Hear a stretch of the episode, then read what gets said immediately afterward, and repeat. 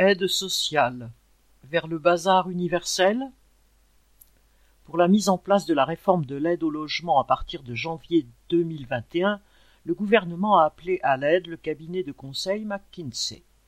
Ce cabinet a beau avoir été grassement payé pour cela, 3,88 millions d'euros, cette réforme a occasionné et occasionne toujours, après plus d'un an de mise en route, de nombreux problèmes dans le traitement des dossiers d'allocation logement.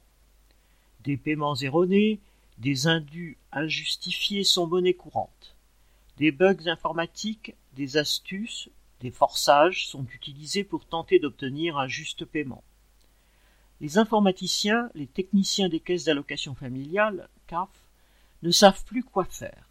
Les allocataires se déplacent au guichet pour tenter d'avoir des explications sur la diminution du taux, la suppression de leurs droits, alors que leur situation familiale et professionnelle est inchangée. En revanche, le gouvernement et son cabinet de conseil ont réussi une chose.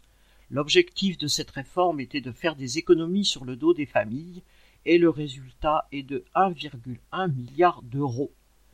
Le candidat président Macron ne s'arrête pas en si bon chemin puisqu'il parle d'intégrer les différentes prestations dans le cadre d'un entre guillemets revenu universel d'activité qui se baserait sur un entre guillemets revenu social de référence.